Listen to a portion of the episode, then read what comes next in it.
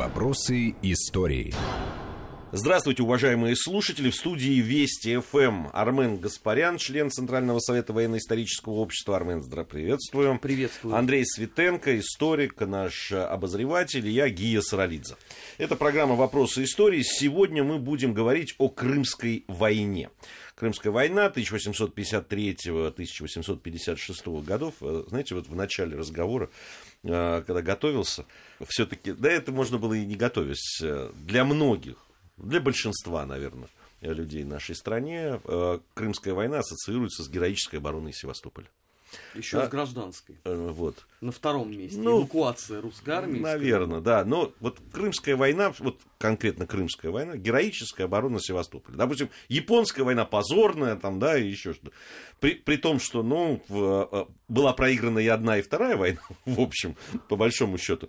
Но вот э, такие э, все-таки э, такие ярлыки, что ли, я не знаю, ну, они вот остались. Вот на ваш взгляд, почему Крымская война, несмотря на, да, на поражение в этой войне, оно вошло в историю, ну, для, для большинства там, людей, все-таки как э, вот война, все-таки героическая. Хотя, я думаю, героизм там, в той же японской войне было не меньше проявлен солдатами, офицерами. Да, при обороне Порт-Артура, например, да. аналогия прямая возникает. Да. Ну, это общее, э, характерное вообще для э, нашей истории последних ста лет, наверное, э, ситуация, что у нас есть, условно, войны непопулярные, когда мы категорически не желаем вспоминать ни про какой героизм, а рассказываем мы в основном о том, что все у нас было неправильно, все было плохо, все были глупы и так далее. Ну, это понятно, откуда идет. Это и там и русско-японская, и крымская. У нас ведь, когда говорят про крымскую, единственное, что вспоминают положительное, это слова Горчакова что Россия сосредотачивается. Все, никто же больше ничего положительного сказать не может. Потому что ровно те же клеймы, да, а, позорно проигранная война, отвратительный, позорный э, парижский мир, который ущемляет национальное самолюбие. То есть, ну, понятная, да, схема. И от этого к огромному сожалению, никуда не денешься. Все приезжают в Крым э, и сталкиваются с тем, что в Крыму на самом деле культ этой войны.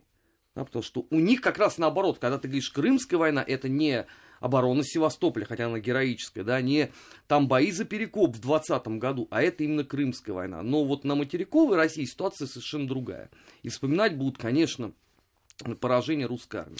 Вот это удивительное, да, несовпадение, так сказать, оценок с сутью происходящего, потому что она, во-первых, по большому счету, та война, э, информационный повод, который это заключение ровно 160 лет назад вот этого унизительного Парижского мирного договора, подведшего, который подвел черту э, той войне, она вовсе не была крымской, то есть не там только крымской. Был Кавказский фронт, на котором мы успехов достигли, Карс и Ардаган. Да, были да? столкновения в Белом а, море. Ну, и даже на Камчатке. И даже на Камчатке, то есть это было достаточно глобальное противостояние ведущих европейских держав, которые объединились против России. В этом смысле это урок, это определенная фаза развития вообще большой мировой политики, как бы означавшая в данном случае конец вот Венского мирного процесса, который был установлен после победы над Наполеоном. И главный его печальный урок, ну, благо были выводы сделаны достаточно быстро, справедливо, без размазывания соплей, грубо говоря,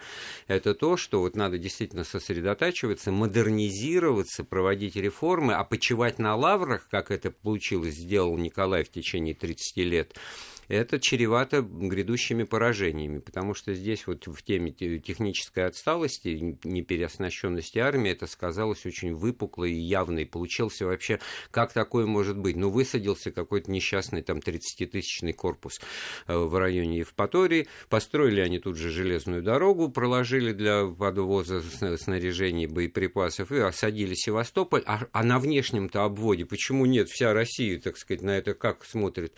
Да вот, как вот Армен сказал, да, это вот для Крыма это событие получается, а для всей остальной страны это, так сказать, ничего не меняет. Люди в газетах про это читают, сельскохозяйственные работы продолжаются. Ну, идет какая-то в Крыму там война, в которой еще и доехать-то не на чем, потому что железных дорог туда не проложено, ну, а армия туда то, то, топает пешком, буквально говоря, и, в общем-то, вся вот эта вот отсталость вящая, кстати говоря, вот решение о строительстве железной дороги дороге Харьков-Феодосия, Александр II, сменивший вот в процессе этой войны неудачной своего папеньку, он, значит, первым делом приказал в своем указе, это редко когда бывало, значит, просто указав, еще 10 лет назад надо было доказывать необходимость строительства железных дорог, коммуникации, транспорта. Теперь-то, я надеюсь, это всем стало понятно, что так нужно делать. И вот указ просто эмоционально насыщен. Это удивительно. Ну, Я его тоже поверю, можно да? понять, эту Конечно. эмоциональность, потому что Я- она же не из пальца взята. Э, Прежде чем мы перейдем, собственно, к Крымской войне, вот э, любопытный, конечно, факт, который тоже, мне кажется, для многих э, станет таким сюр- сюрпризом.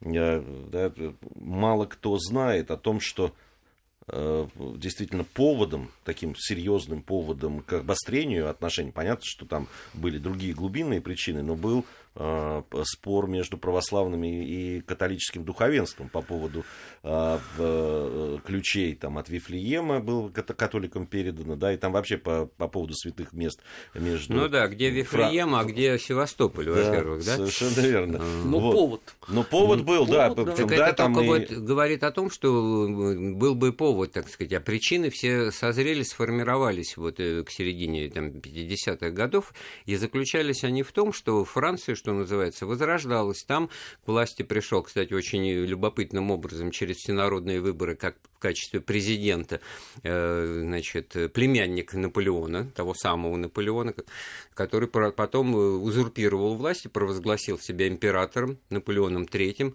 что, значит, России не было признана его легитимность, и, Алекса... и Николай I ему писал, так сказать, обращаясь так чуть ли не со словами товарищ там, и господин, хотя должен был называть любезным братом, как это в практике общения между монархами э, предполагалось. И вот эта вещь, во-первых, Вторая глобальная вещь, значит, это то, что Николаю принадлежит, это феноменальная фраза, что Турция – это больной человек Европы. Там процессы, это, так сказать, тоже уже выходили за рамки того, чтобы Турция могла их контролировать и, в общем-то, не использовать этот фактор, заключавшийся в том, что надо защищать права христианского населения страдающего, значит, подвигом османского, османским, это все понимали. И тут-то как раз возникла распря. Вот стали делить вот эти храмы и приходы между католической церковью, Не, ну там православной. С, Фра- с Францией это столкновение было э, в, и в интересах, да, там, религиозных, оно прямое, Да нет, потому а что там проще. это, э, тогда Палестина входила в Османскую империю, Про- и э, султан встал на сторону Франции однозначно. Поэтому... А Наполеону Третьему для того, чтобы повысить свою легитимность, он, в общем, старался подлизаться, грубо говоря, к папе римскому, и поэтому, сказать, использовал свое влияние, вот обозначенное вами, Гея, э, для того, чтобы, так сказать, ну вот, потрафить э, католической церкви. Но, в конце концов, достаточно, так сказать, интересно это все было подел- поделено, значит, э, храм гроба Господня, он, значит, в лоне православной церкви, не, не католических конфессий, а Рождества Христова, значит, соответственно, Я, католических. я, я бы обратил вот на, на что внимание. Это там состав ведь тоже любопытен. Ведь э, Россия воевала с Османской империей, с Англией, Францией и королевством Сардинии. Еще Пруссия. Вот, Но э, на последнем этапе присоединилась, и это самое печальное обстоятельство, потому что как такое могло произойти, что мы, значит, э, вот э, в концерте европейских держав, в главе с коали- коалиции, которые вместе боролись против узурпатора Бонапарта, вдруг сами оказываемся в изоляции, причем проходит это в те, через пять лет после того, как Николай I наводит порядок в Европе, подавляя национально-освободительные революции, ну, самым главным образом венгерскую революцию, да, препятствует расколу и распаду Австрийской империи, значит, и вроде бы должен, ну, какое-то спасибо получить, вот да, это- вот Получил это- это как раз- коалицию против Получил себя. Вот, вот этот коалицию вопрос, против э, себя. действительно, Армен, а, э, почему, э, на ваш взгляд, все-таки действительно Россия оказывается в изоляции? Ведь там и рассчитывали на Австрию, да, на, на ее помощь, и даже Англию. Э, Николай I рассматривал как э, возможного союзника в столкновении с Францией. Да и до этого Франция с Англией не, редко, когда выступали на одной стороне, а вот здесь поди ты. Ну, давайте объективно. э, Слова знаменитые Александра Третьего, они уместны, в общем, в любую нашу эпоху, потому что мы всегда рассчитываем на какой-то благоприятный внешнеполитический эффект. Мы стараемся выступить хорошо, мы стараемся поддерживать своих партнеров, заканчивать все почему-то всегда одинаково. Против нас формируется и будет э, необычайно широкая какая-то могучая коалиция. Так будет в Первую мировую войну. Ровно то же самое будет во Вторую мировую войну. Да, можно вспомнить, что э, промежуточные войны э, тоже э, европейские державы, если не открыто, то, по крайней мере, в тайне поддерживали наших противников в войне. Поэтому с этой точки зрения нет ничего удивительного. Нет, а я вот не соглашусь здесь, потому что, во-первых, непонятно. В Первую мировую войну мы вступили в составе коалиции, которая называлась Антанта, сердечное согласие, обна... раскрыли карты, обнаружили, что есть у нас союзники. Есть, Англии. но и против нас тоже были не ну, слабые так, против, европейские... так это уже блоковая политика, которая вот в эти времена Крымской войны еще не сложилась. Вот наличие коалиций во множественном да, числе. Да? Вот согласен. была практика, значит, когда кто-то, что называется, выделялся из общего ряда, будь то наполеоновская Франция, и тогда все объединяются против нее.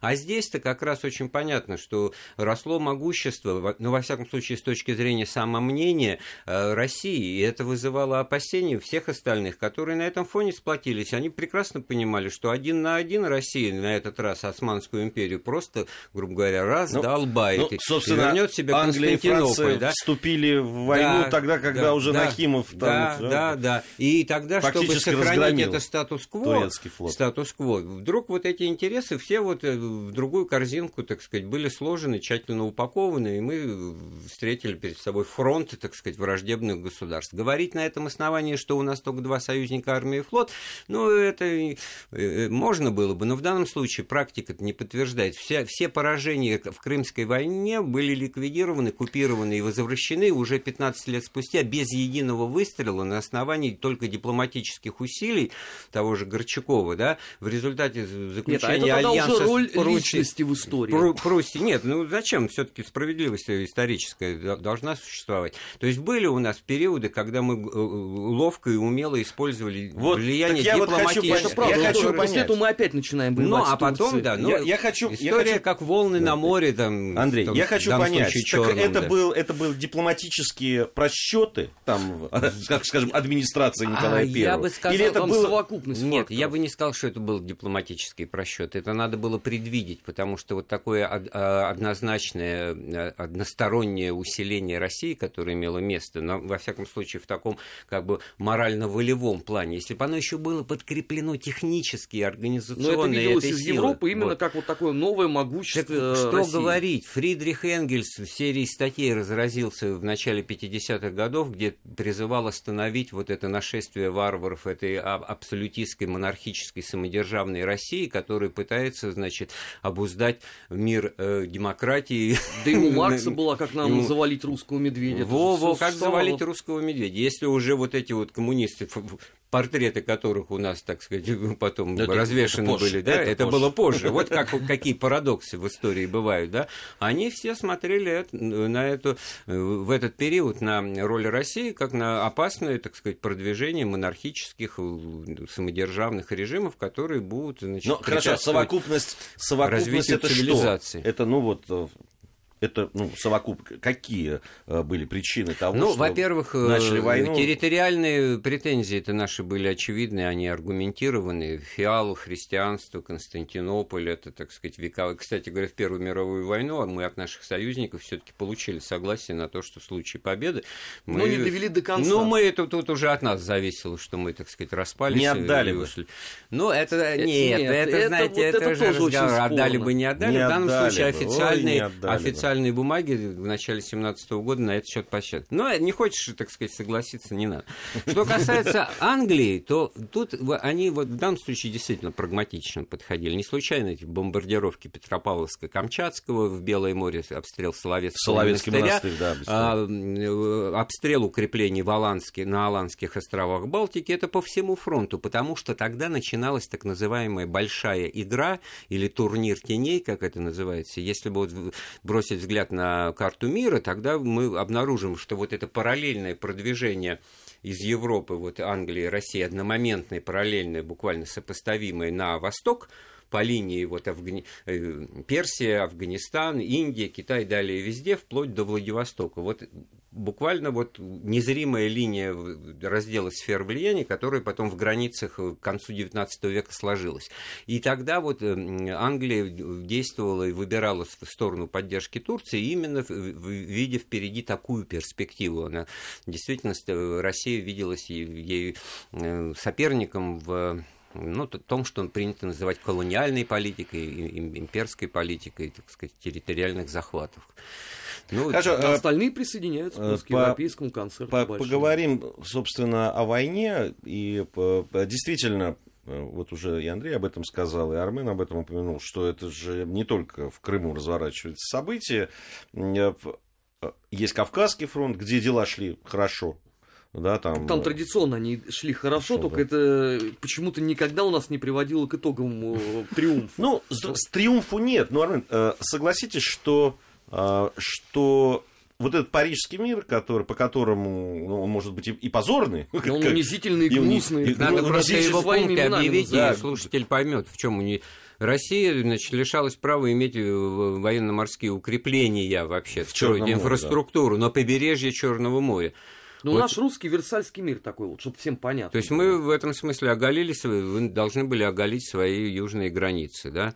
Мы отказывались от протектората над Валахией, Молдавией и Сербией. Мы теряли свой вот контроль над э, Бессарабией, Бессарабией да, над то, то, что было, так сказать, в сфере Ну, южную часть, дальше. не всю Бессарабию, там южную часть а, Бессарабии. То же самое, опять-таки, с теми же Аланскими островами. И в этом смысле, ну, обезоружены как минимум были. Ну, национальное унижение так и было. Мор- моральное унижение действительно было, но в данном случае мне хочется еще раз подчеркнуть, что тогдашняя общественно-политическая атмосфера, ее особенность заключалась в том, что не искали виноватых, благо, так сказать, руководитель сменился, да, а достаточно быстро были, было принято решение о проведении но кардинальных это вы уже, реформ. Сейчас, Андрей, забегаете вперед, вы говорите о последствиях. Я, да, давайте поговорим э, все-таки о ходе э, боевых действий и причинах все-таки поражений.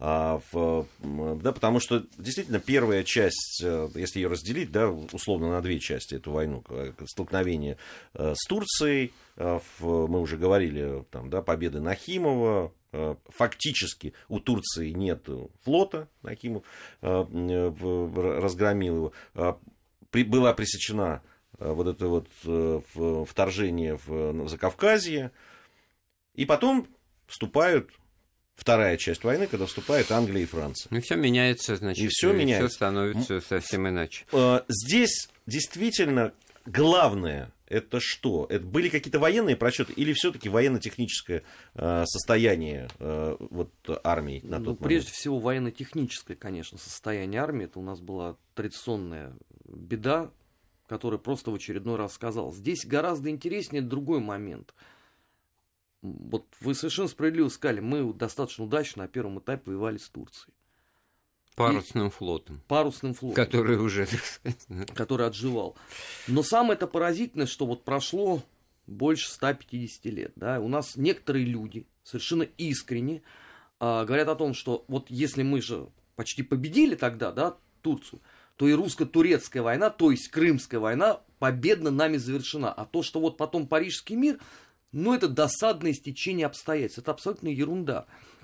Ну, я, я даже понимаю. не знаю, как это, эта логика может быть применима, потому ну, что... Ну вот, когда вот у нас сейчас обострились отношения mm. с Турцией, да, это вот стало регулярно Ну, турок-то мы, положим, бы победили, но они, у них оказались мощные союзники. Но ну, мы же не оцениваем войны по промежуточному конечно, результату. Конечно. Потому что можно сказать, что у нас были проблемы и там в Великой Отечественной войне, если с этой точки зрения сходить. Абсолютно, хотя оцениваем, потому что вот в этой логике вот вопрос, кто победил в Бородинском сражении, дает ответ, что мы. Хотя в Бородинском сражении победили французы. Ну, да, у нас есть аналог еще Прохоровка, да, вот это вот танковая шибка. Ну, вот так вот то же самое. Э, Армен, я вот не соглашусь здесь в том смысле, что не только техническое отставание, просто один пример, значит, всего 4-5% ружей с, с нарезным стволом, да, значит, 95% э, ружей гладкоствольной, да. гладкоствольной, дальность стрельбы 300 э, метров, значит, прицельный 600 вообще добивают, а как бы, так сказать, в молоко уже идет.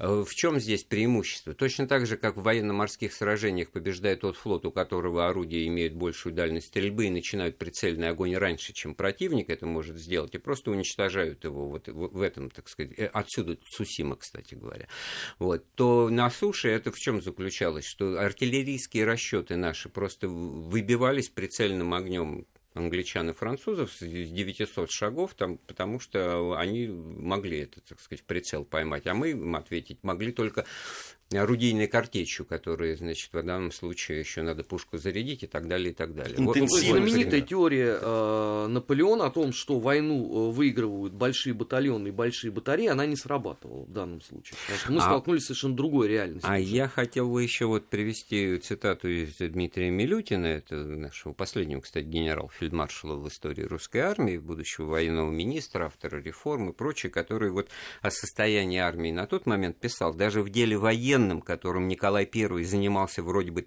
с таким страстным увлечением, преобладала та же забота о порядке, дисциплине, гонялись не за существенным благоустройством войска, не за приспособлением его к боевому назначению, а за внешней только стройностью, за блестящим видом на парадах, педантичным соблюдением бесчисленных мелочных формальностей, притупляющих человеческий рассудок и убивающих истинный воинский дух. Вот такая... Ну, во- воинский дух как раз... победительницы. Да, на парадах формируется он, нет, да, нет, нет, вы считаете? Нет, я не считаю. Я считаю, что воинского духа-то как раз в Крымской войне было проявлено достаточно. И в тех же сражениях, э, и в Синопском сражении, когда Накимов разгромил турецкий флот, и, и, и э, оборона Севастополя, уж чего-чего, а геройства и духа это было достаточно. Другое ну, дело, что одним в духом... любой военной кампании, да. в любую эпоху. Да. Вот, Тут вот, обидно-то, вот что... Никто не может упрекнуть нас. Вот обидно, что очень это... редко, когда правильно понимают вот такого рода ремарки, которую я скажу, да, но на самом-то деле это очень обидно, когда мы